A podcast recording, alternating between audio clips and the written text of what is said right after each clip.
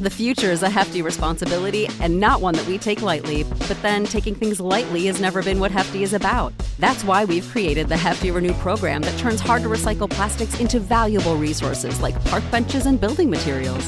To participate, simply fill up an orange Hefty Renew bag with accepted items, tie it up, and drop it in with your regular recycling. That's it, it's that easy.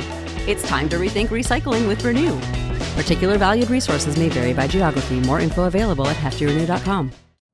You know how to book flights and hotels. All you're missing is a tool to plan the travel experiences you'll have once you arrive. That's why you need Viator. Book guided tours, activities, excursions, and more in one place to make your trip truly unforgettable. Viator has over 300,000 travel experiences to choose from. Everything from simple tours to extreme adventures and all the niche, interesting stuff in between. So you can plan something that everyone you're traveling with will enjoy. Real traveler reviews give the inside scoop from people who've already been on the experiences you're considering. So you can plan with confidence. Free cancellation helps you plan for the unexpected. And 24 7 customer support means you can travel worry free. Download the Viator app now and use code Viator10 for 10% off your first booking in the app. Find travel experiences for you. Do more with Viator.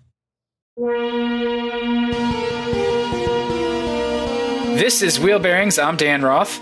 And I'm Sam Abuelsamid. We're getting one in right before Christmas, so happy holidays. You can you can put this in your in your stocking on uh, what Tuesday morning. Yes, this is our gift to you. And if you don't celebrate Christmas, just like let's do it anyway. And um, it's the Druid Festival of Trees. It's sort of a, an appropriated holiday. It's the solstice, however you want to celebrate. Anyway, let's talk about uh, cars. don't forget Krampus. Not Yeah. Krampus. Kra- Kra- Krampus is a good one. That's better than Elf on the Shelf. Uh, you behave, or Krampus will come. There's a lot Yeah. of there's a lot of child eating in old fairy tales. It's very strange. I know. it's, a, it's, a, it's a wonder why why parents ever let their kids look at that stuff. Yeah. I Or, or Yeah. maybe maybe not so much of a surprise. You know, trying to scare some, you know, put the, put the fear of something into them. yeah, I remember being a small child, like under five years old, and and my mother I think has a master's in. Uh, in medieval English or something. Anyway, or, or like a, she has a bachelor's and there's I don't even know. Um, but I remember asking her to tell me at bedtime the story of Beowulf. Oh. it's like a bedtime story. so I think kids just No like wonder you stuff. turned out the way you did. Yeah, it's it's true. It's true. Uh, anyway, let's talk about cars. All Um, right. So you are going out with sort of a, a bang. You you've had an ATS coupe, Yeah. Um, ATS so- V coupe. I'm sorry. ATS V Coupe, yes. I, you know, the last time I drove an ATS was, uh, I guess, about three years ago now, and that was a sedan with the uh, the two liter turbo. And uh, the the ATS sedan is no longer in production. They stopped making those earlier this year.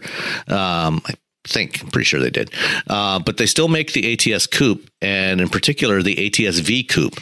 And it's you know it's around for a little bit longer. It'll, I think, this one's probably going to go away sometime in 2019 um, to be replaced by the new CT5, uh, which should be launching uh, in the spring, probably at the New York Auto Show. Um, but for now, we still have this really great car from Cadillac. And, you know, for the three or four of you that out there that still buy cars as opposed to utility vehicles, um, you know, this is a it's a great option. I've I've always liked the ATS because personally, you know, I'm I'm a fan of somewhat smaller cars, not necessarily tiny cars, but I like I like tiny cars too, but you know, kind of, you know, small to mid-size uh, cars. And, you know, the ATS is roughly the size of a 3 Series or an Audi A4 uh, or BMW C Class rear wheel drive, um, significant amount of aluminum in the structure. And the V uh, is powered by a twin turbo, three liter V6 with about 450 horsepower.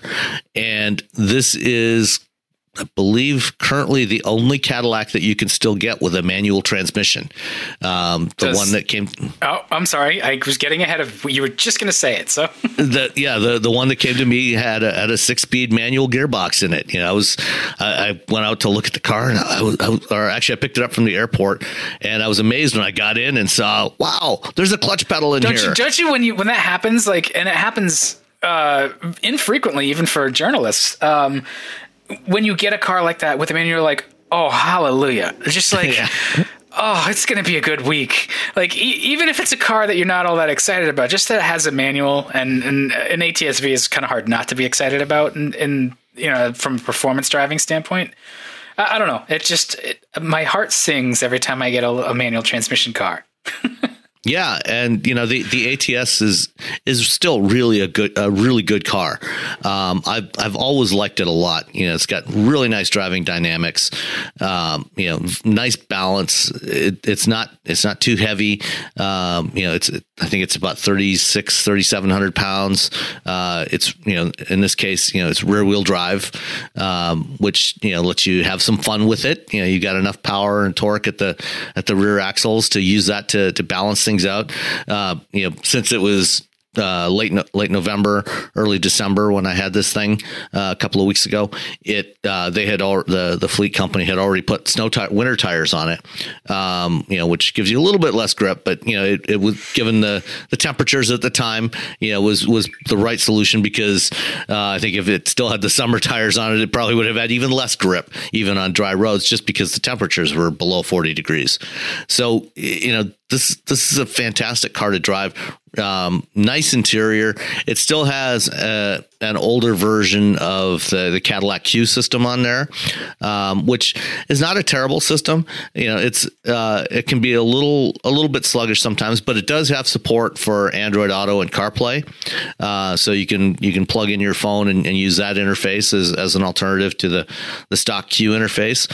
Um, it, you know, in the one of the the nice things it's got is um, uh, in the center stack, the control panel for the volume and climate controls. It's a it's a touch uh, uh, a capacitive touch uh, surface, you know, surface, but there's some ridges on there.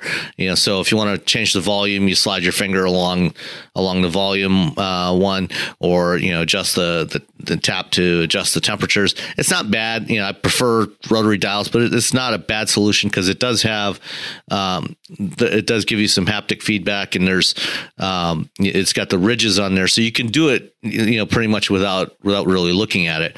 Um, but if you tap the bottom edge of that panel, this this panel is just below the touchscreen. The whole thing motors up and out of the way, and there's a hidden compartment behind it, which happens to have um, uh, a wireless charging unit in there. So if you're not using um, the uh, Android Auto or CarPlay, uh, and you have a phone that supports wireless charging, you can just stick it in there, tap the panel again. It goes down. Your phone's out of the way. You're not going to be tempted to to grab it while you're driving, which is good. And it also gets charged just by putting it on there, so you don't have to mess around with plugging it in. Uh, so you you know it does have that nice that nice feature to it. Unfortunately, if you if you want to use uh, CarPlay or Android Auto in there, you do have to have it plugged in. So you're not going to be able to take advantage of the wireless charging anyway. But you know that's just the way it goes sometimes. Yeah, there's not uh, there's not yet a wireless um, CarPlay or Android Auto, is there? There, there is uh, there there is a, a standard for both uh, for wireless CarPlay and wireless Android Auto, but only a few cars have that implemented yet. So I think you know over the next year or so, a lot of cars will be adding that support for the the wireless version of that uh, because what it does is it, it the the bandwidth required for the the streaming is more than what Bluetooth can support, and so they actually do it over Wi-Fi mm. um, rather than than and that's that's why you know in the past they they the original implementation had it through a plug, so you had to plug it in to use the smartphone projection. Um, now they're they're adding Wi-Fi support in there, and as most new cars now have Wi-Fi in there, manufacturers are adding that. And I, I don't have a a comprehensive list handy of which cars have it, uh, but there are some cars on the road that do support wireless CarPlay and Android Auto now. I think Volvo uh, might have been one of the first to add um, wireless CarPlay support. I would assume that as Wi-Fi becomes much more common, and it has started to really become very common, uh, especially since a lot of the cars now are uh, basically becoming hotspots. You know, um, that kind of thing is going to be a lot more. Uh, it's going to proliferate a lot more. Um, yeah, absolutely. I mean, you know, within the next couple of years, you know, you're going to see nearly 100% of new cars in North America that have both um, cellular data connections, LTE connections, and Wi-Fi built into the vehicle.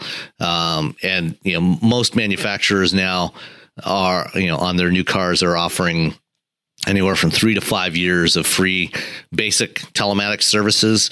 So, you know, if you buy a new GM vehicle, you get five years of basic OnStar services like, you know, remote lock and unlock, remote start, find the car, um, you know, 911 assist. So if you're, if you're in a crash and the airbags go off, it'll automatically call 911 and send out first responders, things like that. Um, and then they also have premium services on top of that that you can pay for. Uh, Ford does the same thing. Hyundai is offering, I think, three years uh, for BlueLink. Uh, some of the premium brands offer as much as ten years of free basic services. That's that's built into the price of the car. So you know, every, everybody's going to be doing this because they want to be able to have the connection to the vehicle because um, for for car makers, uh, there's an advantage to them because they can collect some telemetry data um, that gets fed back into their product development process about the way people use the vehicles, especially with um, plug-in vehicles. Uh, for plug-in vehicles in particular, you know they they've pretty much all since they launched, uh, you know, in 2010, 2011, had telematic standard telematics connections uh, so that you can do remote management of battery charging and things like that. And as you get more and more plugins on the road, you know, they'll they'll use that. And manufacturers use the data about how often customers plug in the vehicles to uh, you know and to figure out you know to make decisions about you know what kind of charging do they need to put in the vehicle? Um, you know what size of battery should they should they put in there? You know so th- there's a lot of different uh, things that that get fed back into product development. And then of course they're providing you know starting to provide all kinds of other services like being able to feed your driving behavior directly to your insurance company you know in exchange for for discounts yeah, that's not terrifying in any way. No, not at all. no. What could possibly go wrong with that? Uh, uh, okay. Um, I, I, I don't I don't I don't know I'm I'm just I'm now I'm scared I'm, I'm in the paranoia space but uh so CUE seems better I was gonna say like um the, the little nubs on the screen I haven't been in a Cadillac in quite a while uh but the last time I used CUE I don't think there were any any sort of tactile even targets like that. So that seems well, like they keep they're, they're not they're not on the screen itself. So oh. the, the, the screen is standard, but uh, if you look just below the screen uh, at the center stack panel below it, there's there's ridges along there. You know, it's it's marked. You know, with the things like volume controls, temperature controls, and so on. The climate, you know, the climate controls, and so there's these sort of wide angle V shaped ridges. You know, that kind of fit with the the V theme. You know, Cadillac the design theme. Uh, and those ridges you know the surface just above those is a capacitive touch surface you know so you to change the vol to adjust the volume you just slide your finger along the top of that panel. And you know then you slide to the to the right and it turns up the volume slide to the left it turns down the volume. Yeah and, it, and it's a reasonably precise system. And it's because of that having that ridge there it's a little chrome strip you know, if you look at it. And having that that chrome strip there gives you something that you can do it without actually looking at it. So it's more like a volume control. I still prefer a rotary vo- rotary volume controller, but this is the next best alternative, you know, among the the systems I've tried. Um, and and they you know since the since the CUE first launched back in 2012 or so I think uh, you know they did improve the performance. It, it has gotten better. Uh, it's more responsive. You know it's it, you know it's it's it's it's a you know it's in terms of its interface it's fairly standard um, you know among most automotive interfaces you know you've got a grid of eight icons you know you sweep through a couple of pages of that um, left to right, and you know to control the various elements, you know to go between nav and the media controls and things like that. Um, so it's you know it's not it's not terrible. I've it, it's I, I personally think it's more intuitive to use than than Volvo Sensus. Yep, but that's me. So and the the car, uh, you know, especially since it's an ATSV with a manual transmission, makes up for it. Oh yeah, you can just drive it. yeah, you're, you're you're not even really thinking about that other nonsense anyway. Yeah. Um. All right. I mean, that's that's probably let's see ATSV with the they don't offer a uh, Camaro outfitted like that. Right? With that V6, they that's Uh, no, you, you cannot get that that, tur- that twin turbo V6 is a Cadillac exclusive. So they've had it. It's been the top engine in the CT6. Um, I think I'm not sure if it's been available in the CTS or not. it was in the XTS. Um, that's right, the V Sport. no. Uh, no. Oh, But- that's not the V Sport engine. oh wait. Yeah. yes. Yes. I think it was in there. Er- Maybe. Ma- it Uh, some version of of some turbo V6 was in the the XTS Yeah. V Sport. I don't know if it's that one. Yes. Something. Yes. Uh, yeah. They, they they they have had the 3.6 liter twin turbo in the in the XTS as well. Uh, so and in fact, it's still available in there. Livery drivers rejoice. Yes, but I, I will I will take the ATS-V over the XTS any any eight days of the week. Yes, absolutely. All right, so you're keeping it GM uh, specific this week, though. You also had the Acadia Denali, and you said you you really liked it, which I, I don't know if that's a Did I surprise. say that? Well, I I think so. I don't know. Okay, Is that wrong? Uh, I mean, it, it was okay. Um, you know, it, it was nothing. You know, it was nothing earth shattering. You know, when this this time around, when uh, GM did the second generation of its um, Lambda uh, big crossovers, you know, they, they launched the original ones about ten years ago.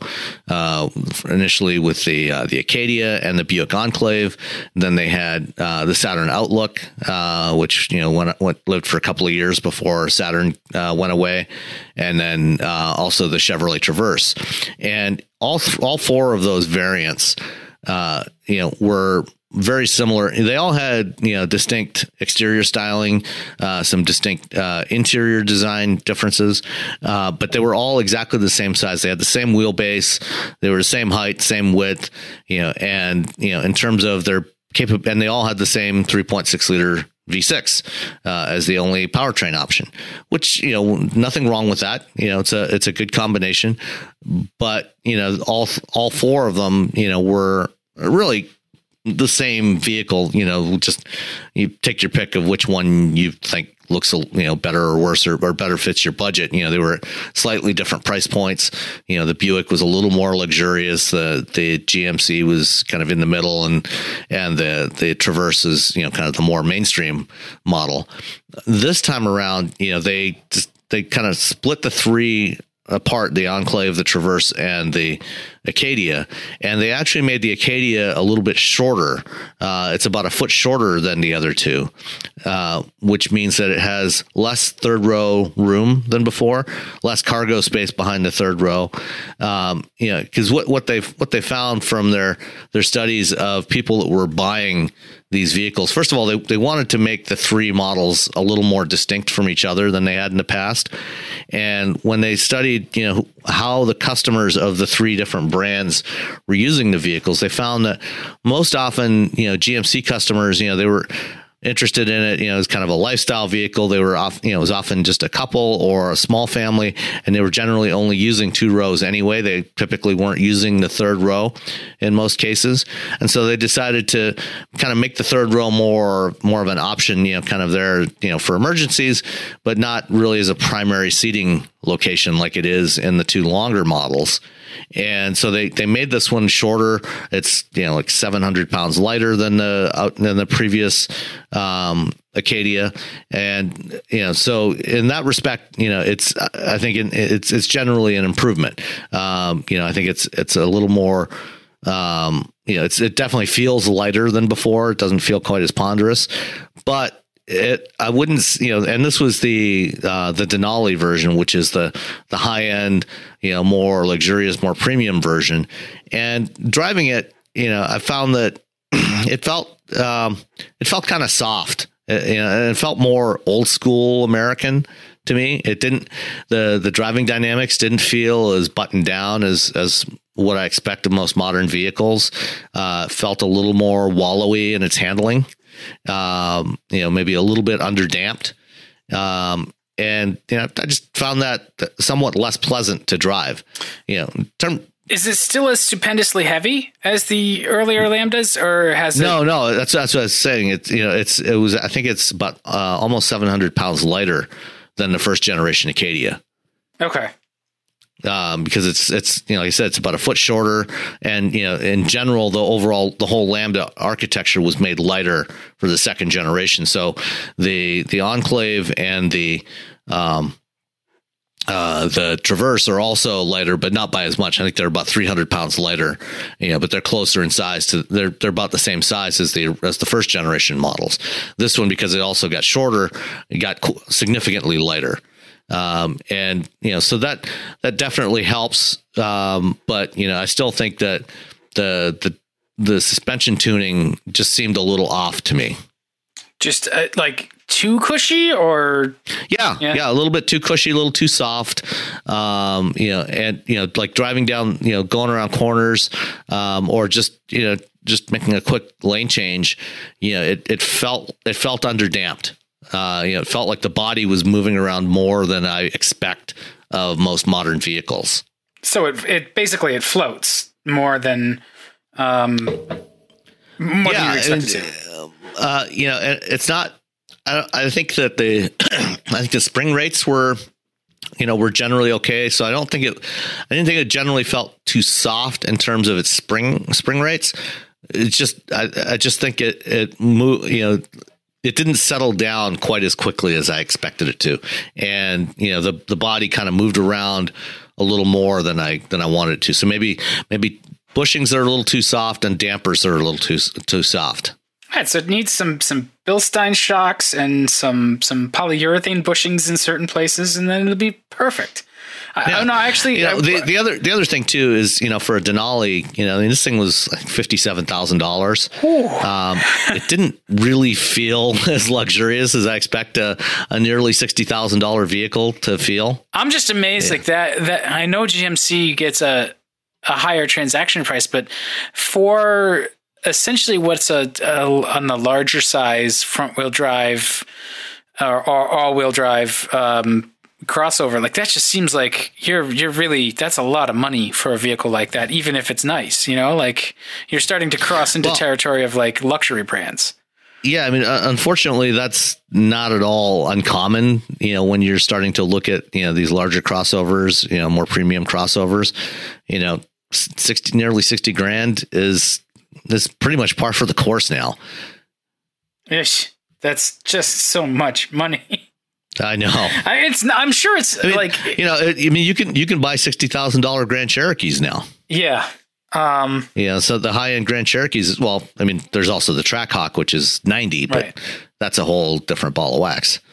Uh, yeah, and like, but so I guess this is this is really what what I'm getting at. Like, even the sixty thousand dollar Grand Cherokee, like there's a certain level of premiumness over, say, the forty thousand grand, forty thousand dollar Grand Cherokee. You know, the leather is nicer in the sixty thousand dollar. That's that's going to be like a Summit or uh, an Overland with all the options, which is essentially a Summit, I guess. Um, yeah. But you know, it's going to have like everything on it. And did did the Denali? Uh, you, you, said it doesn't feel quite as nice as, as you think it should for that money. Yeah, I mean, you know, it had had everything on there, um, but no, it it for there's just something about it. You know, I mean, there were still a bunch of plastic surfaces that you know didn't feel as premium as I would expect in a sixty thousand dollar vehicle.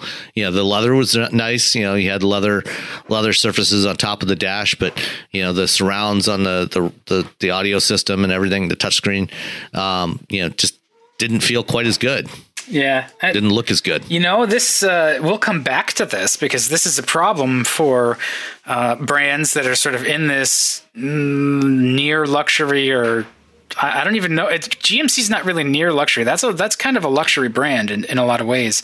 Yeah, it, it certainly is. You know, because excuse me, GMC sells what are effectively the same vehicles as Chevrolet trucks and utilities but they have distinct styling, you know, and it is, you know, it's the professional grade brand is their their tagline, you know, and and so it, it yeah, I mean the reason why GMC exists today in in the post bankruptcy GM is because when they sat down to to figure out what they were going to do during the reorganiz- the bankruptcy reorganization, which brands they were going to cut and which ones they were going to preserve, you know, the original plan was to cut everything but Chevrolet and Cadillac And then they sat down, you know, the, the, the guys from the government s- sat down and looked at the numbers for GMC and they realized that GMC vehicles were, you know, transacting at, you know, nearly $10,000 more than an equivalent Chevrolet truck or utility and they said, "Okay, well, maybe we should keep this around because it's you know it's it's worth it. You know that that ten thousand dollar price premium you know that you're getting for a lot less than ten thousand dollars in additional cost, um, you know, makes it worthwhile to keep this brand around." and you know GMC still does well at that you know and and they have you know they have continued to diverge their design uh, over the past decade from Chevrolet. So you know, you look at a, a, a, Silverado or you know Silverado versus Sierra or Tahoe versus Yukon or Traverse versus an Acadia, and they all look very distinct from the uh, from the Chevrolet equivalents, even though underneath the skin they're basically the same. You know, much as you know we've talked about with Lincoln and Ford, uh, and that you know that's a good thing. But I think that in a lot of ways the GMC vehicles just don't even though they're priced higher and they're they're getting those higher transaction prices from customers something about them just doesn't feel quite as premium as you know some of the other equivalent cases of you know at other companies yeah, I mean, and that's I guess what I'm getting at is if you're going to spend almost sixty thousand dollars on the GMC, you're going to look at what else is around for that price level. And there's, I mean, that's BMW territory. Um, I, I, I, certainly you're going to spend a lot more on a very well equipped X5 or something, but it's not not beyond the pale. But if you you know if you take a you know an entry X5, right. you know that's going to be in that fifty to sixty thousand dollar price range, and you compare it to uh, an Acadia uh, Denali at you know a similar price point, I, I think the BMW is going to feel more premium. Oh yeah, I was going to say it's just going to even even with cloth seats, it just feel more substantial. And that's not to say that the Acadia is a bad car. It's just like that's that's getting rarefied air. But uh, I mean, good good for them if they can sell it that boldly and they can actually close sales. yeah, I'm uh, I'm, I'm not sure that they're going to actually uh, shift them all for that price. We're in the season of super good deals and um, temporary easy financing uh, to move the iron um, for next year. So uh, get, you get a deal now.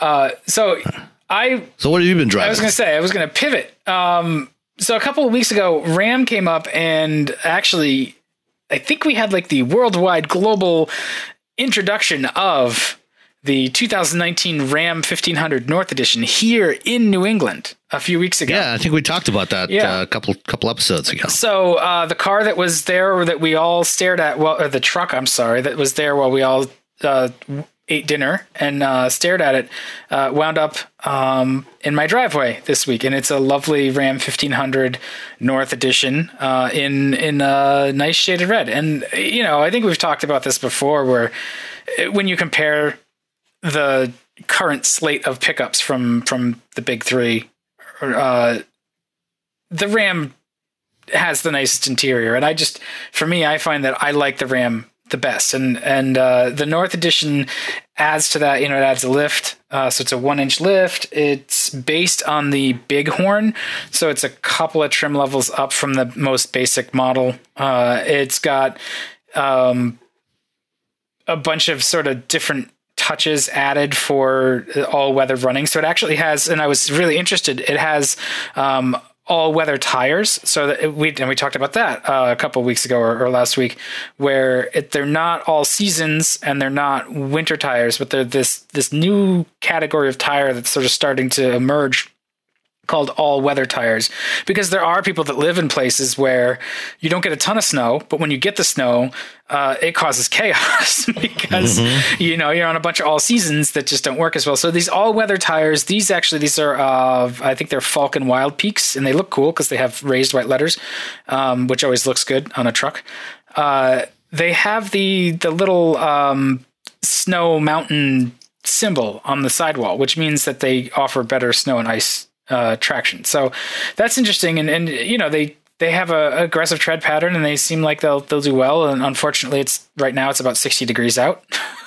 so I haven't tried it in uh, in winter weather. Uh, but you know, I, I, mean the the Ram is it's a big, comfortable, quiet truck. This one has the Hemi, so it's it's powerful.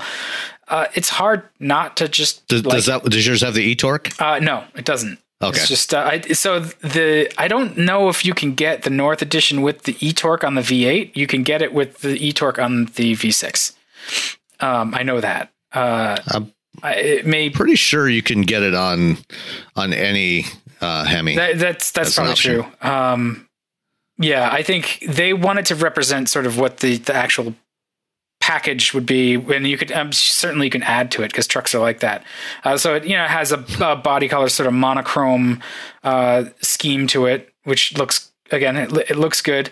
Um, that one inch lift it, for running uh, through either you know snow or you know just a little or bit just to look cool. Yeah or just to look cool and be harder for short people like me to get into. My my kids are like how do i get into it? I'm like I, I don't know. Um, and it, it also has a, an electric locking uh, rear axle. Um, this one's four wheel drive. Uh, it has you know winter floor mats, which are nice, so you don't get the like snow and slush in your nice carpet. Um, the thing that like it's a it's a pretty good package overall. You know, it's got heated front seats and a heated steering wheel. It's it's it's good for the the you know the cold weather. It's a good good truck like that. Um, and I think it also has a class four hitch standard, which is cool. Um, but it, like you can't get nav with it because it's based on that bighorn and you have to step up to like the Laramie trim to get nav, which seems a kind of a waste when you've got this this large screen. Um, and I, there were a couple of it's times, got the 12 is that the 12 inch screen or the 8 inch no screen? it's got the 12 inch screen um, i think it, it's a pretty big screen yeah, well, I mean, maybe maybe it is the I mean, 8 inch screen. I'm sorry. It, do, it, does have Android Auto and CarPlay support, it, so you can always use your phone now. Yes, that and that's basically what you're limited to is, is phone nav. And because my phone is stupid and old, I can't project it like that. So I have to dink around with my phone to use phone nav. So like that's and I, I I get it. Like they made some decisions to keep the price reasonable, and it's not really that expensive of a package to get some some nice stuff. The new LED headlights are there, for example, and they're fantastic. Uh, it has a big panoramic moonroof. Um, you know, and it's got the Hemi under the hood, so it's it's a nice compromise. It's a it's a it's a good truck. Um, I think the North Edition is like a six thousand dollar package. Uh, on top of the the bighorn. But uh, you know, I like the Ram. It's big, comfy, quiet. This is, seems like a really smart package. Um, it's it's funny where they they trimmed the money. You know, like um, the monochrome exterior actually makes it cheaper because they don't have to put like you know freight work. You know, a chrome bumper is more expensive than a uh, painted bumper, uh, and it doesn't have any stickers other than four x four, which is I think it's the only Ram model that says four x four on the side of the trunk, uh, on the side of the bed. But um, you know, it, it's it's not quite as distinctive as say like the I think there's a Lone Star edition that has its own badge you know yeah. and like well I'm, I'm i'm i'm looking i'm looking at the the ram trucks website right now as you speak you know just pricing this out and it's the eight inch um, screen by the way i was mistaken okay yeah and um when you know when you when you click on North Edition and look at details, the very first item on the list of includes four x four decal. That's so funny.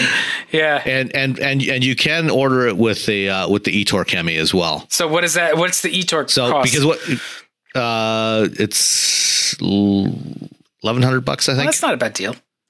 Yeah, because uh, you know when when you order this, you you order the Bighorn first. You so you select Bighorn, and then you can uh, you can pick any of the three engine options from there, um, and then uh, and when one of those, you know, you've got the the Pentastar with the e torque, the standard Hemi, or the the Hemi with the e torque. Um, and oh, actually, see, it's twenty six hundred, but that's it's actually part of a package with a bunch of other stuff. I think on, on other on other models, you know, where you can on other trim levels where you can order the eTorque Hemi as a separate kind of standalone option, it's about eleven hundred bucks. Yeah. So. And it it's you know I think I think it's something it's worth it because having having driven it, you know the the improvement in fuel economy, the refinement, and you know the ability to you know just kind of the general um, control of the thing works really well. Yeah, this is a great truck. I was just struck driving it. Is it's because people are using their trucks more as uh, personal cars. You know, it's a it's great at filling that role. It is. Um, it's got the air suspension, so it's it doesn't ride terribly. You know, it definitely rides with some heft, as any pickup truck is going to do. But uh, the materials and the choices are really nice inside. It only has cloth upholstery uh, in, I think, a couple of different colors. The, the one that I have has uh, like a, a, tan color. And they put accents in the doors, which are made out of the same material. And, the, you know, the color schemes and stuff. Their interior design team did a bang up job here. um, you know, it's just it's a good, comfy truck, and it can be useful. You know, it's a four door truck, so it's it's got that large space. I really want to try a full size SUV made out of this truck, and I know we're probably going to get one as a Jeep, uh, and I think that that's fantastic because it's it's a really good platform for it. You know, the whole time I'm driving, I'm like, I don't really care about the the pickup bed in this thing, but if they made an SUV like this, I think it would be a winner. Um, it, it'd certainly give another choice besides the the, the Tahoe and, and Suburban and uh, the uh, Expedition. The Expedition, which the Expedition is great, but you know not everybody's gonna gonna want that. And I think honestly, the uh, the the interior of the Ram, which is where you spend all your time, is nicer than what's in the Expedition. So, oh, it's easily the best of of the current breed of trucks. Yeah, and I think that that makes a big difference. You know, it's it's an easy driving truck. It's easy to put a lot of miles on it, even without you know, it's it's a mid level truck. So it's it's not it's expensive, but it's not super expensive. I think it's about forty six, forty seven thousand dollars, um, which I know that's a lot of dough, but it's not unheard of in the truck world. Like that's that's a, a pretty decent that's, truck. That's actually pretty reasonable. Yeah. I mean that that that Trail Boss uh, Silverado Trail Boss I drove a few weeks back. That was like fifty six, oh. I think. And you know, and that and that's not even that's not even remotely the most expensive. I mean, you get into something like a Raptor, um, you know, or or even a Ram Limited, you know, and you're easily up into the seventies and, and approaching eighty thousand dollars. Yeah, Yeesh. uh, the I think the thing that struck me the most is uh, when they unveiled this. Uh, somebody asked, like, "Hey, what kind of a plow can it do?" And they said, "Well, you know, we don't really recommend putting in plows on 1500s."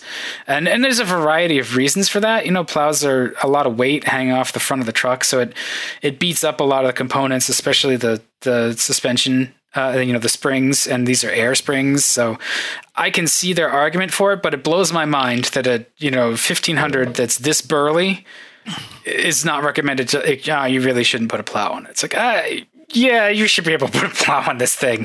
it's so much stronger than well, they, trucks have ever been. Uh, yeah, I mean they, they, want they want to sell you the, the HD truck if you want to do work like that with it. Yeah, and and you know the, the frame of the frame of the heavy duty trucks has been reinforced to support that kind of stuff. You know, as well as you know, just because with a, you know when you put the the weight of a plow on the front of a truck, you also have to do some stuff at the back end. You know, yeah. add some ballast at there to, to, balance it all out. So you're you're carrying around you know a lot of extra payload besides just that plow on the front. Yeah, I mean you know you have to make compromises to to make these kind of vehicles. They're the kind of vehicles that people want, but they have to meet CAFE um, in some mm-hmm. way. So yeah, the frame is a little, maybe a little lighter than the HD truck, so it doesn't have gussets where it needs to be reinforced.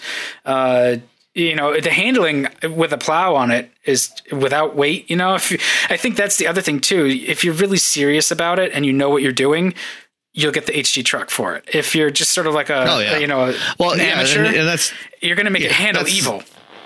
Right, and that's that's the other thing. You know, the the, the 1500 you know is the only full size pickup truck right now that you know standard setup you know is coil springs front and rear. You know it's the only one with coil springs on the rear. All the others have leaf springs at the back.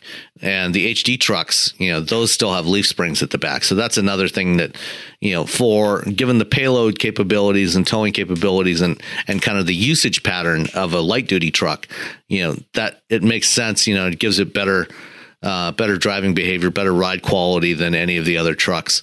Um, but you know, I think that that may also be a limiting factor for the plow.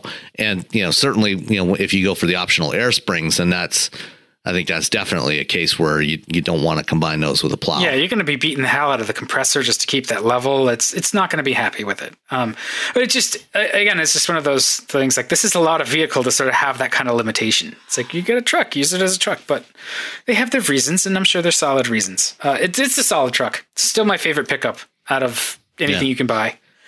You, you know one of one of the other neat things when you look around the the cabin of the the new Ram, the 1500. They you know there, there's some interesting design details. Like you know they've got the rotary controller for the shift uh, that's on the dashboard. You know to the lower left of um, the climate controls and the touchscreen. And what they've done is they've grouped everything around that. They've grouped all the other controls that are relevant in terms of drive behavior you know so like the four wheel drive stuff uh, you know four you know four wheel drive low if you've got that um, you know all, all those kinds of features are grouped right by where you're also you know so all your transfer case stuff is grouped right where the transmission controls are. So you're not you're not scattering that stuff around all over the dashboard. So I think there's a lot of really thoughtful stuff that went into this.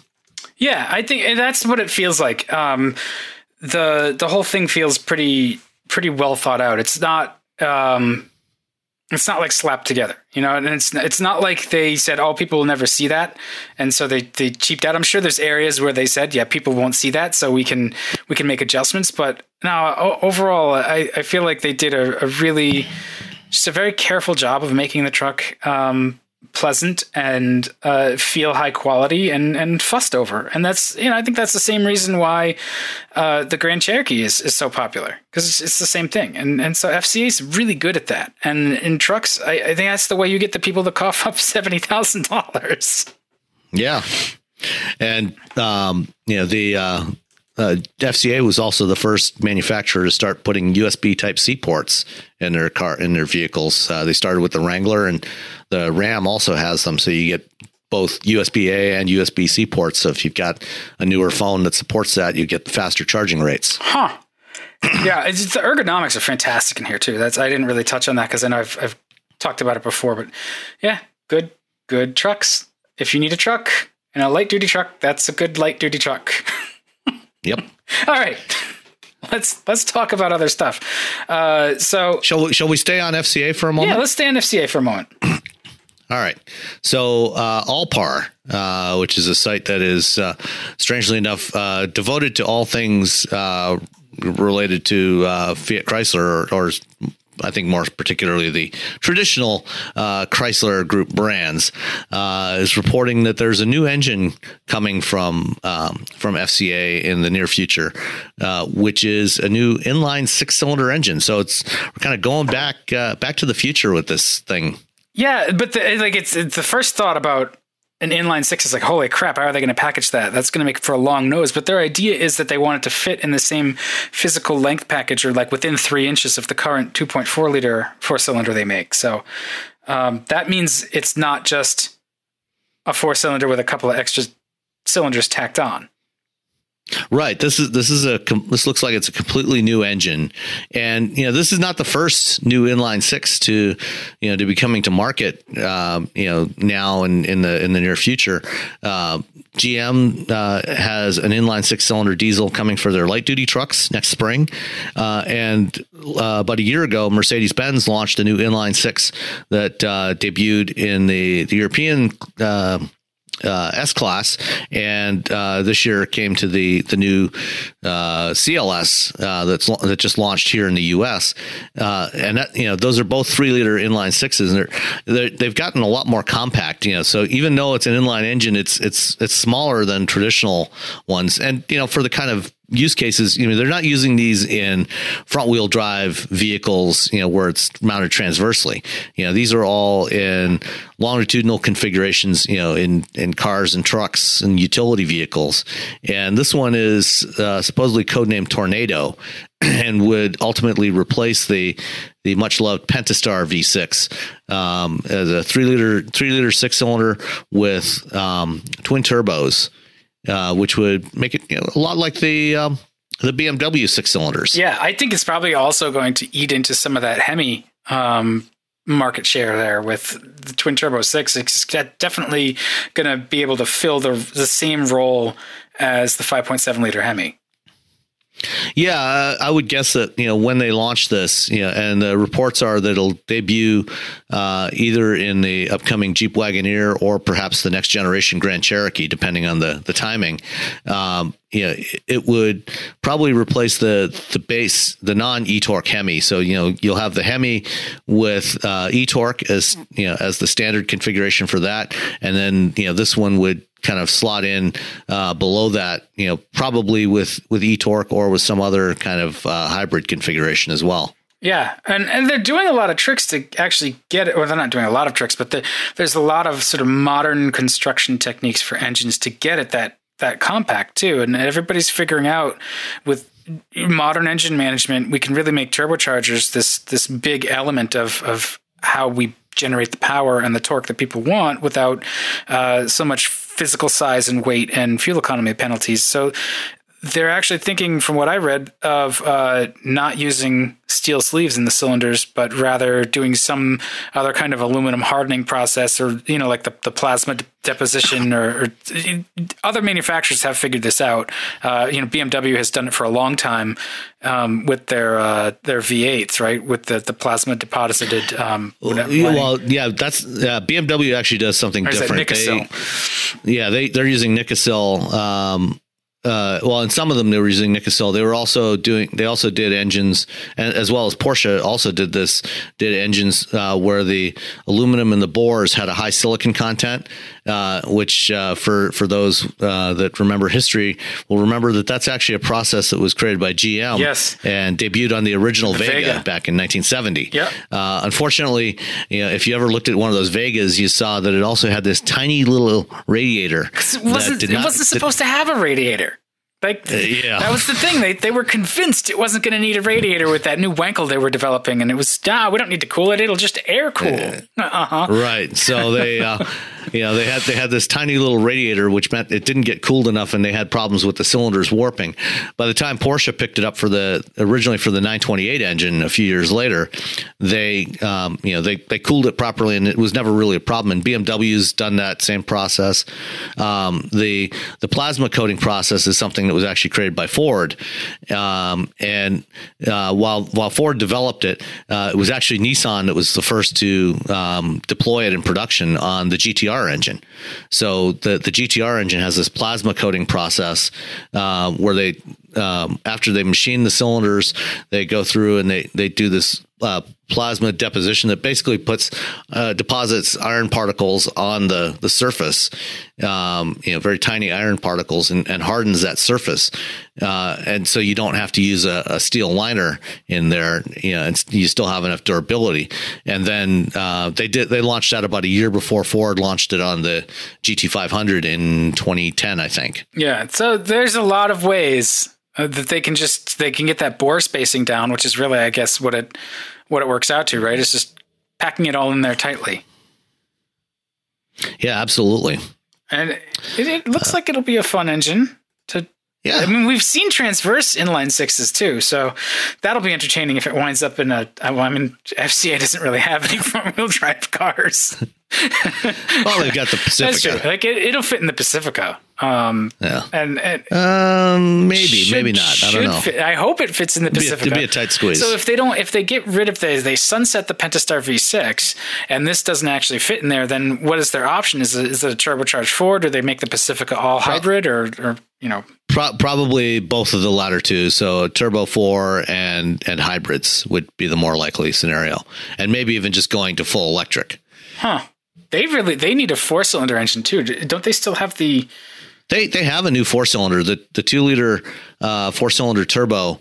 Uh, they have a, a, new global two liter four cylinder turbo um, design, which is that's the engine that you find in the uh, the base Giulia and Stelvio. It's also the base engine that's in the um, the Wrangler, the new Wrangler, and it's in the um, the Cherokee now. Oh, the 2019 Cherokee that's right. has that. That's the first transverse version of it. I yeah, uh, I have not had any experience with that engine. I I keep thinking they're they're four cylinders that old uh, old old 2.4 the, the the Tigershark Yeah. yeah. that yeah they still have that kicking around um that one that one definitely needs to go away uh, it has gotten better over the years but it's uh, it's it's not not a very modern engine. But the, yeah that that new global two two liter is gradually going to be replacing the Tigershark and some of the v6 applications um, over the next couple of years. So is it true that inline sixes are actually smoother than a v6 or does it really depend? No, it it, it absolutely is true. Um, because uh, you know a V6 a 60 degree V6 does have some some natural secondary imbalances uh, that are not present in an inline six cylinder engine. Back in my college days, like 30 No, you some years to, you ago, don't need to do that I, I did. I, I one of one of my projects that I did as a co-op student was actually looking at engine balancing because I was working in a, in a GM Canada engine plant, and one of the the the steps at the, you know at the end of the assembly process the, the engines would go through hot test you know. So after it was all put together they would hook up uh, a natural gas line to run it on, on natural gas you know for a couple second for a couple minutes just to test everything check the timing and all that stuff. And they would also check the balance. And they would add some weights to the the front damper if necessary to to make sure it was all properly balanced. And so I, I did this study on engine balancing and learned all about this stuff. And yes an inline six is actually inherently balanced in all the first and second order um, forces. Huh well all right there there we go there's, there's no no more definitive answer than that um, all right, are we we good on this? We want to move on to the the second topic, which Yes. we were we were we'll circle back around to that um, premium brand based off of non premium stuff. Uh, the the Lincoln Continental they just released a coach door edition, which I it's cool. I'm really glad that they did it, and I wish they had done it earlier. And I'm I'm sure I'm not alone with that. But it's their coach doors. You know, a lot of people say suicide doors. Um, please don't say suicide doors around any lincoln marketing I. I bet. So the other day when this hit, they will they will they will you will unless you really want to see them yeah, flinch I was gonna say, I, like Monday when this debuted, uh, it must have just been a day of just like eyelid twitching for them because nobody called them coach doors. Everybody, like every headline was like suicide doors on the Continental. It's like, oh man, and they're not the only ones that call them coach doors. Rolls Royce calls them coach doors too for the same reason. I mean that, that's all. That's always been you know kind of the, the formal name for this style of, of doors, rear hinged doors. Uh, you know they've always been called coach doors. You know, I mean, it goes back to the days of coaches pulled by horses. You know, that's that's where the name came from because that's that's the way the doors typically were on those things. Right, and they do. It is a benefit for ingress and egress. Uh, I, I think, especially because this this tends to be a car that, uh, if you're buying one, you're uh, you, you've got some experience, shall You're- we say? you, and you are you are more likely to be driven around in this Right. car than to be the be behind the steering wheel if you know if you're inclined you know to have this type of Right, of and thing. especially since uh, there's only 80 of these coming to the U.S., uh, at least in the current plan. But it sounds like this is really a car for China. And they're they're doing it for some image burnishing here, which works no matter you know how many uh, critics there are of this on the internet. I, I think this is a, a really smart move. It makes the the Continental stand out further from the the Fusion that it's based on, and I think it really is a payoff for their sort of return to a, a retro look and an evocative style. Uh, it, it, gives it a little bit more uh, drama when it pulls up to the curb. Um, and they're going to be what hundred thousand dollars a piece. Uh, well, they they haven't given an official price. They said somewhere uh, north of hundred thousand dollars. So it won't be cheap. And the reason why they're doing 80 for 2019, tw- 2019 is the 80th anniversary of the original Lincoln Continental uh, that was built for Edsel Ford. And so they're they're celebrating that with 80 of these for the 2019 model year. Uh, and then there will be more uh, for 2020. There will be more, although they haven't said how many more. Um, and then they're also evaluating, and and for this year, oh, for this first year, it'll only be available in the U.S. Um, they haven't made a final decision yet on other markets, uh, but my guess is we will probably see this offered in China, uh, and possibly even as an offering on other models besides the Continental. But you know, in China. Um, you know, sedans, big sedans, especially long wheelbase sedans, you know, are still considerably more popular, especially among affluent customers than utility vehicles.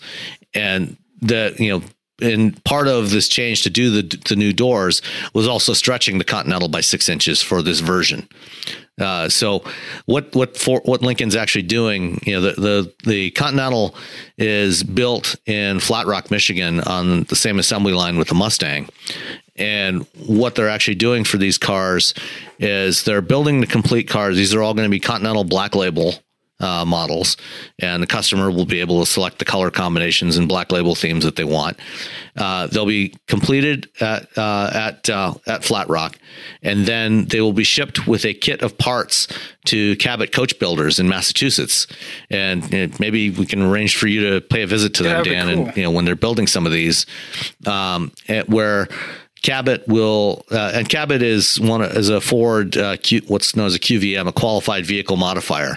So Ford has a bunch of companies that they work with in various sectors uh, that they have certified to do various kinds of modifications. You know, so for example, um, you know, for the cargo vans, you know, they have a, a, bunch of QVMs that they work with that do upfitting, you know, to add racks and other equipment in the back.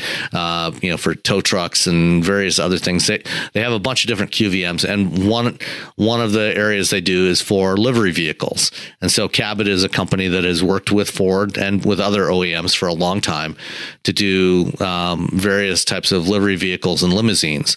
Uh, so what Cabot will do is they'll take the finished Continental pull out the the interior, uh, the, particularly the back seats and the, the console and the carpets and everything. They'll slice the car in half and then in, put in uh, a six inch extension put it all back together, install the new doors, and Ford is shipping the new doors, the the longer doors, uh, as a complete assembly. Uh, so Cabot doesn't have to build the doors.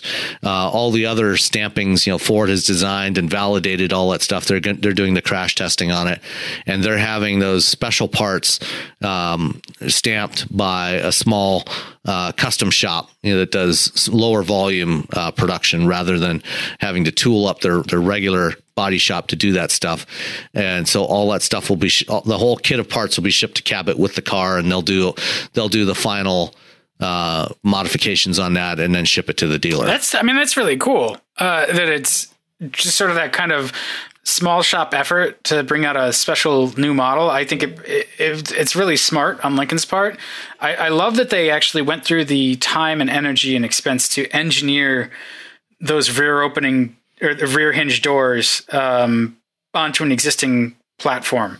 Uh, that had to be not insignificant in terms of time and effort to make that work and make all the hinges fit and everything in a space that was never supposed to have them. Uh, it's yeah, it's it's a car I really want to look at and sort of crawl around um, and just see how it's how it's been put together and what's different. Yeah, I'll I'll I'll talk to uh, the folks at Lincoln and see if we can get you set up for a visit to uh, to Cabot once once they start doing these, and maybe you can do a little video. Yeah, they're not even far from me. They're in Haverhill which is, I mean, that's also cool. That's an old mill town. Um, so yeah, right up. Uh, perfect place to be building something with coach doors. The, yeah, that is the seat of the uh, industrial revolution here. Really, uh, Haverhill is right next to Lawrence, and I mean, Lawrence was a, a definite mill town that was built on the Waltham system. Anyway. That's that's awesome. Um, you know, there's there's been some detractors that say, oh, they don't open level, and uh, how come it took them so long, and still kind of a gimmick. It's like, yeah, maybe it's a gimmick, but well, apparently the the original plan was that the you know the Continental uh, was supposed to get a mid cycle update, um, you know, around the 2020 timeframe that would make these coach doors, you know, the standard setup. Um, but you know, because sales have been lower than anticipated, and you know, car sales in general are on the decline.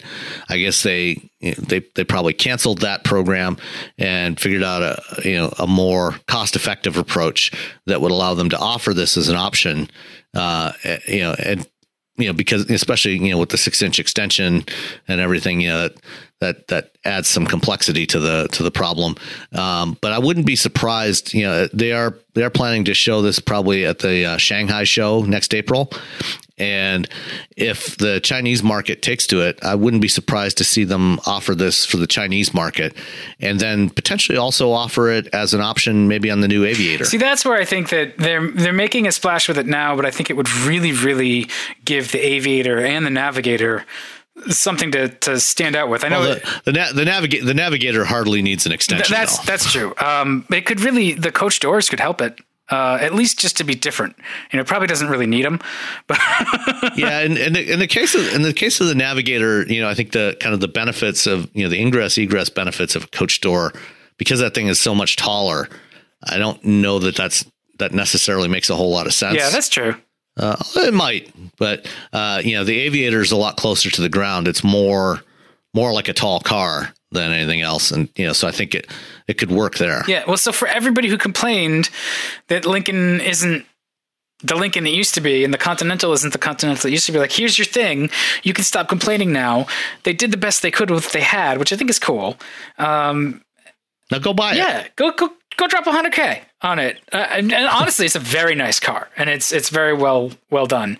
Um, you, you know, we all wish Lincoln uh, could be a little different than it is, but there there's signs of life there. I think the Aviator can't come soon enough, um, and and you know we'll see what we'll see what the future holds for the Continental. Nobody else seems to be making any cars, so yeah. Um, all right.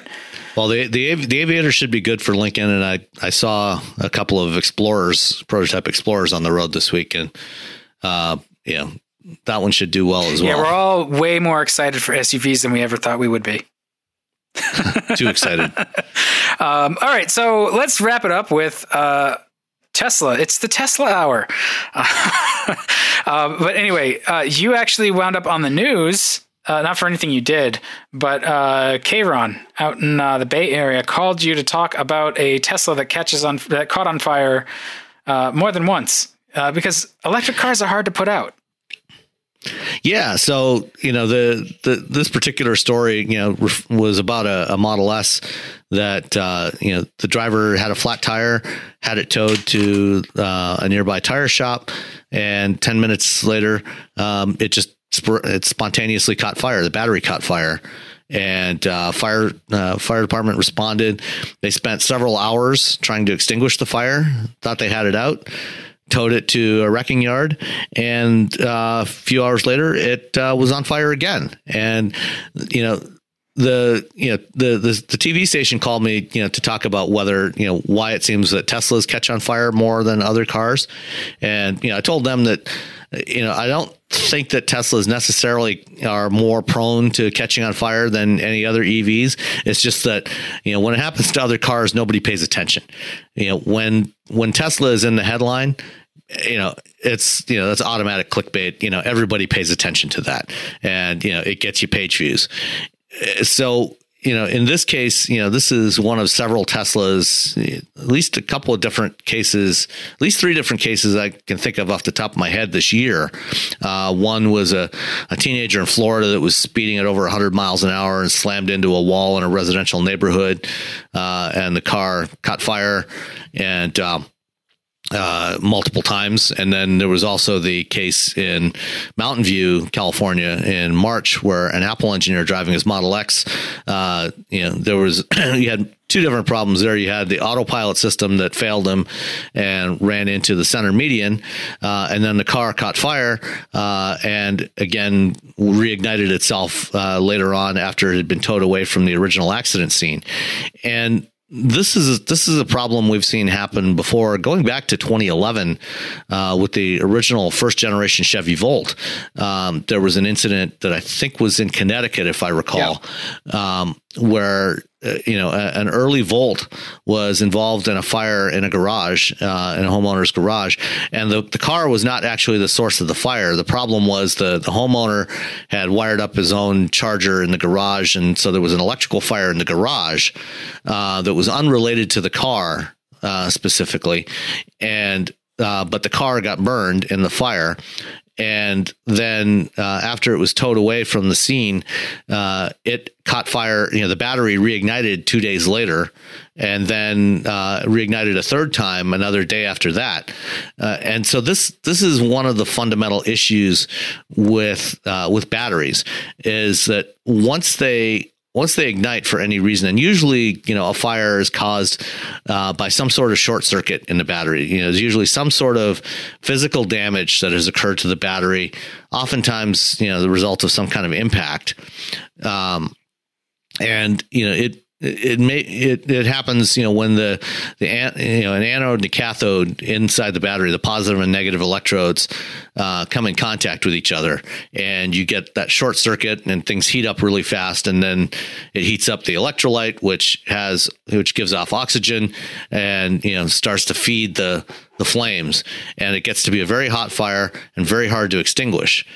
Um, and on some newer batteries, you know, as as as engineers have tried to improve the energy capacity of batteries, one of the one of the things that they've been doing is making the separators between the uh, electrodes thinner, which means that in the event of some sort of impact, it may be more likely that you're going to get that physical contact that causes the short circuit. Um, so that may or may not be contributing to some of the stuff with Tesla, uh, but in general you know, once you've had damage from something like a fire or a crash, you know, it's entirely, it's very possible that there may be other damage inside that battery pack that is not visible, but you know that may be causing you know excess pressure between electrodes and and could trigger a short circuit that leads to reignition of the fire. And so I think the the real issue here is not not specifically Tesla, but with EVs in general. I think we need to look at you know what are the procedures that first responders are using um, to deal with fires and battery fires. You know how are they handling that? And once the vehicle has been removed from the original scene of the fire, you know how do we make sure that it it, doesn't reignite again.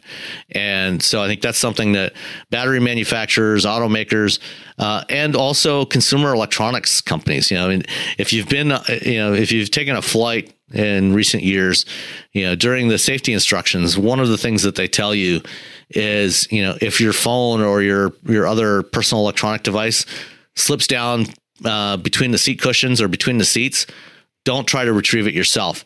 Ask a flight attendant for help.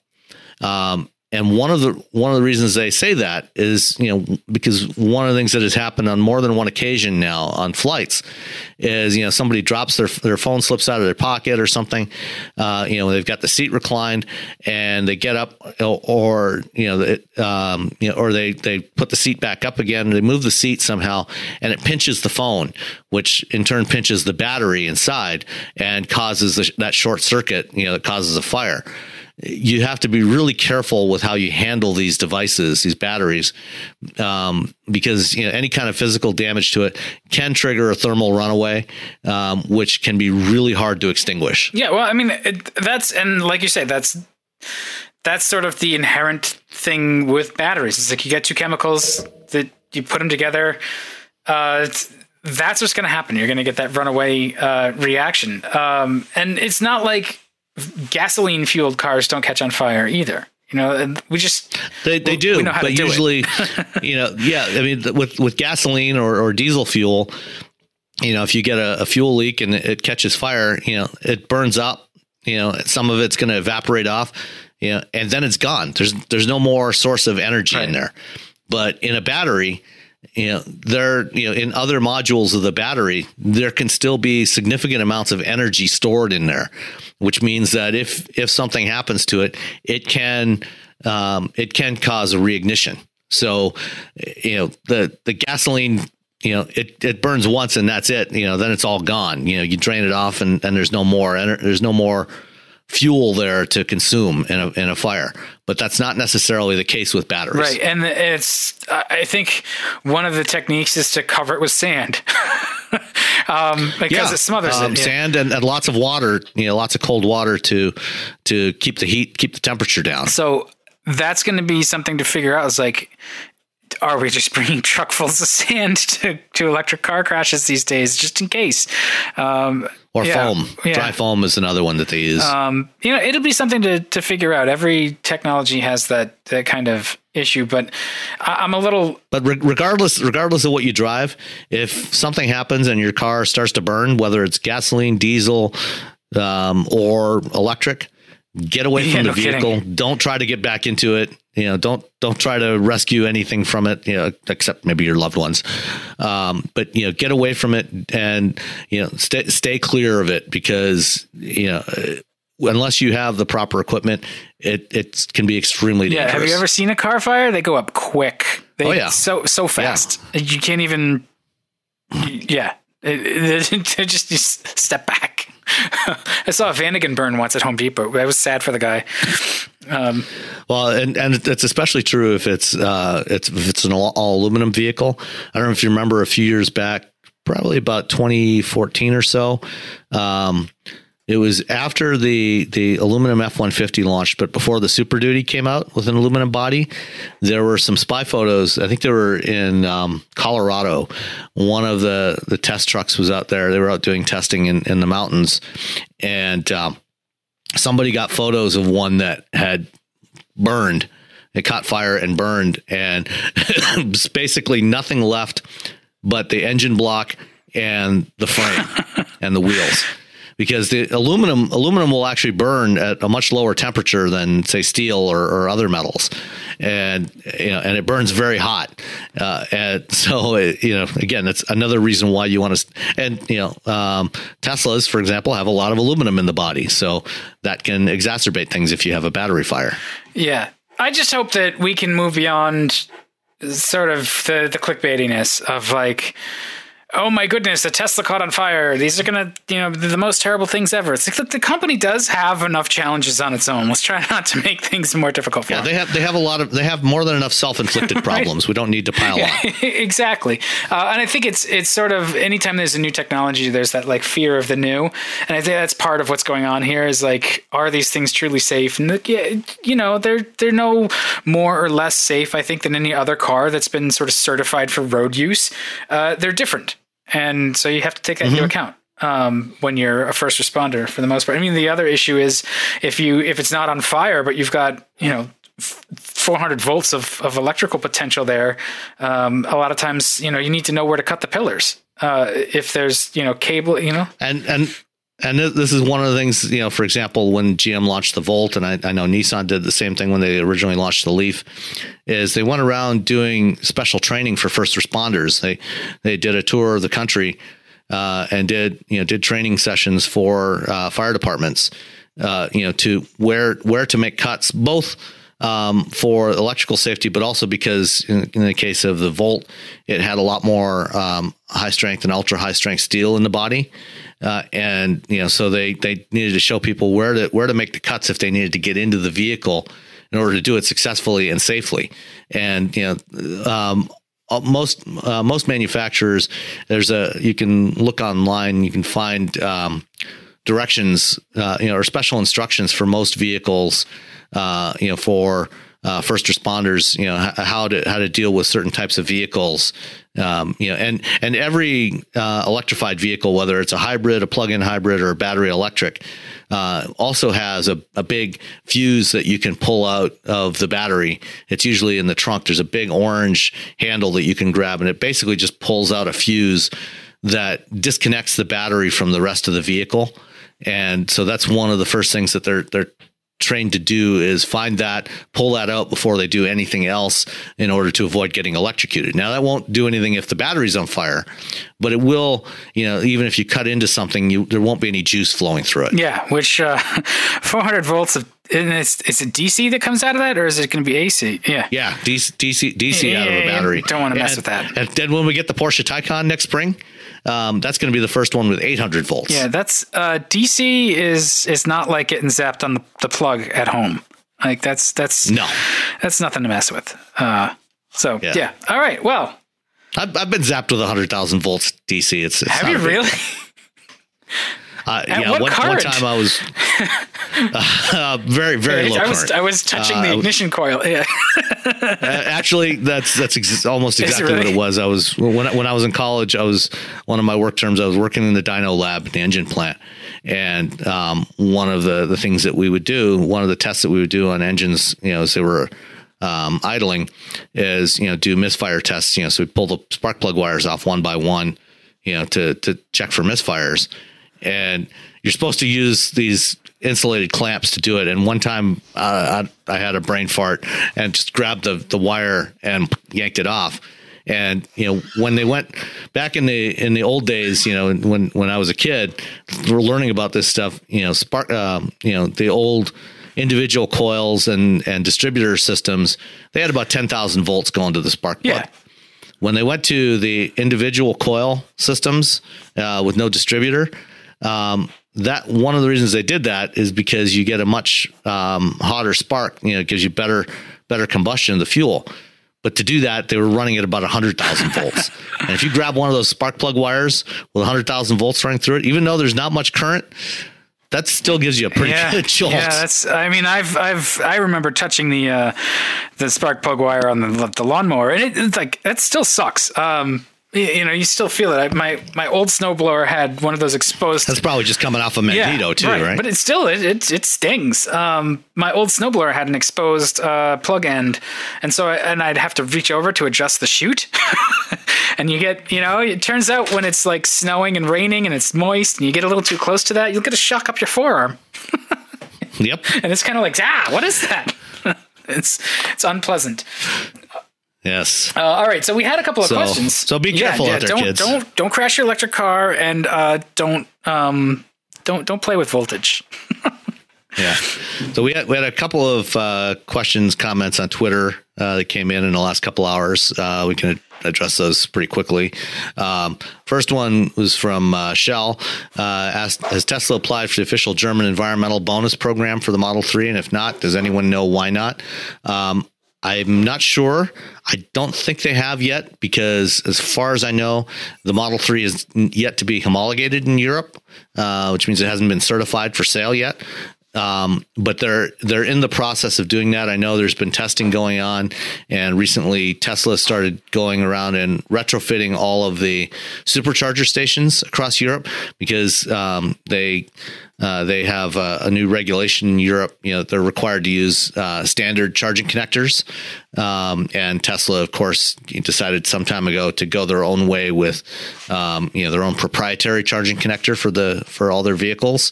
Uh, so they're going back and retrofitting supercharger stations with um, with the CCS combo Type Two connector, which everyone uses, everyone else uses in Europe. Uh, and I've I saw last week uh, some test. Uh, somebody took pictures of a Model Three being tested with one of those uh, in Europe uh, with with the new connector on there, uh, and. Europe, European spec Model 3s and also Model S's and X's starting next year will change from the traditional Tesla um, charging coupler to to the the combo connector.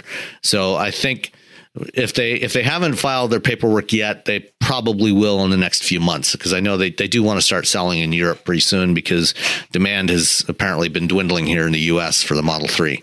Huh? Wonder Um, why. Yeah. And then uh, the other one, uh, maybe you can tackle this one uh, from Cody. Uh, is asked, has 20 years of GM's art and science initiative at Cadillac being a being a failure? Yeah. What do you I, think? I don't think so. Uh, I think it's actually built a visual identity for them, which is successful.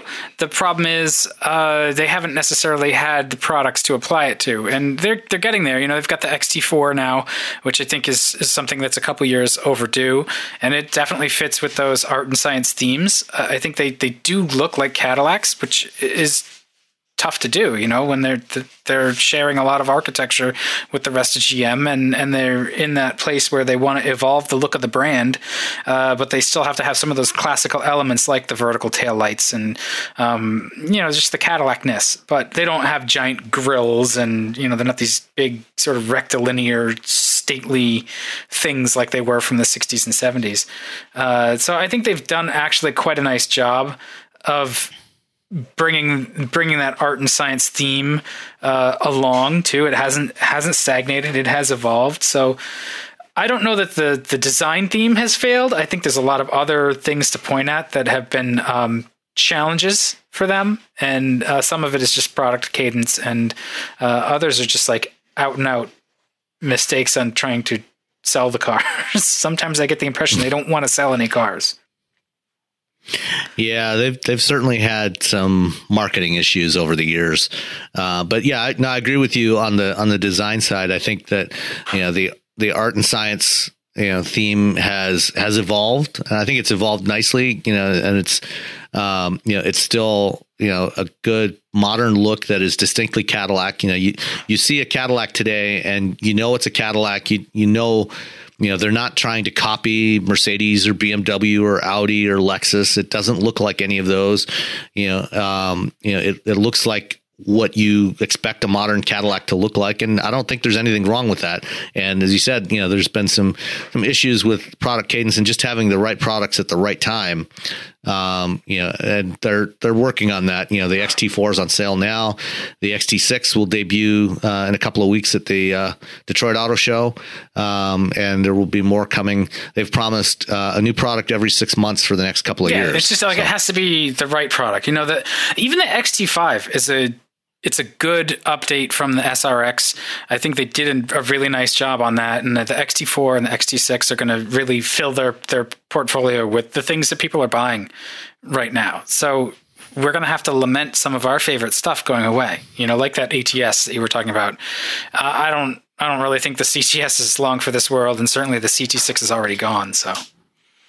Yeah, the C, this the ATS and CTS will both be replaced by the uh, the CT5 uh, next year, um, which will probably debut at the New York Auto Show.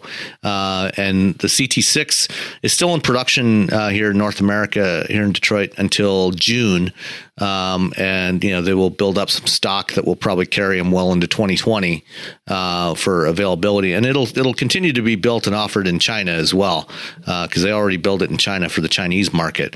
Uh, but I I think that beyond 2020 remains to be seen you know if we'll have any kind of direct replacement for it here in north america yeah they're in this tough spot too because they really went after trying to be seen as an equal to mercedes and bmw and audi. Um, and i think that the cars have successfully gotten there. Uh, i just don't know that anybody cares at this point. Um, nobody's yeah. really looking for rear wheel drive sports sedans just at the time that Cadillac is making some of some of the best on the road and certainly the best it's ever managed uh, to make. Uh, so now it really is imperative that all of their crossovers and SUVs are as equally excellent. And I'm not sure that they are, but uh, it's not design's fault. yeah, that's that's absolutely true. All right. So let's uh, let's wrap it up um, for for this week, and we'll try to come back again next week with another one in between the uh, the holidays. All right, sounds good. Well, uh, uh if uh, if you're listening to us on your drive to uh, the holiday, um, you know, eat a lot, especially pie. and, and and be safe out there on the roads, you know, because this time of year, the you know you get all kinds of um, well, there's lots of people on the road, and, and the road conditions are not always great, and and sometimes the condition of the drivers is not always great. So you know, keep your eyes open, stay alert, and, and be careful. All right, and we will see you guys next time. All right, bye.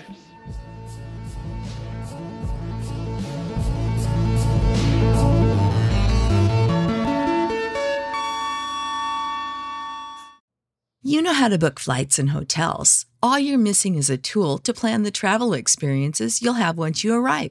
That's why you need Viator. Book guided tours, activities, excursions, and more in one place to make your trip truly unforgettable. Viator has over 300,000 travel experiences to choose from. Everything from simple tours to extreme adventures and all the niche, interesting stuff in between. So you can plan something that everyone you're traveling with will enjoy. Real traveler reviews give the inside scoop from people who've already been on the experiences you're considering. So you can plan with confidence. Free cancellation helps you plan for the unexpected, and 24 7 customer support means you can travel worry free. Download the Viator app now and use code Viator10 for 10% off your first booking in the app. Find travel experiences for you. Do more with Viator.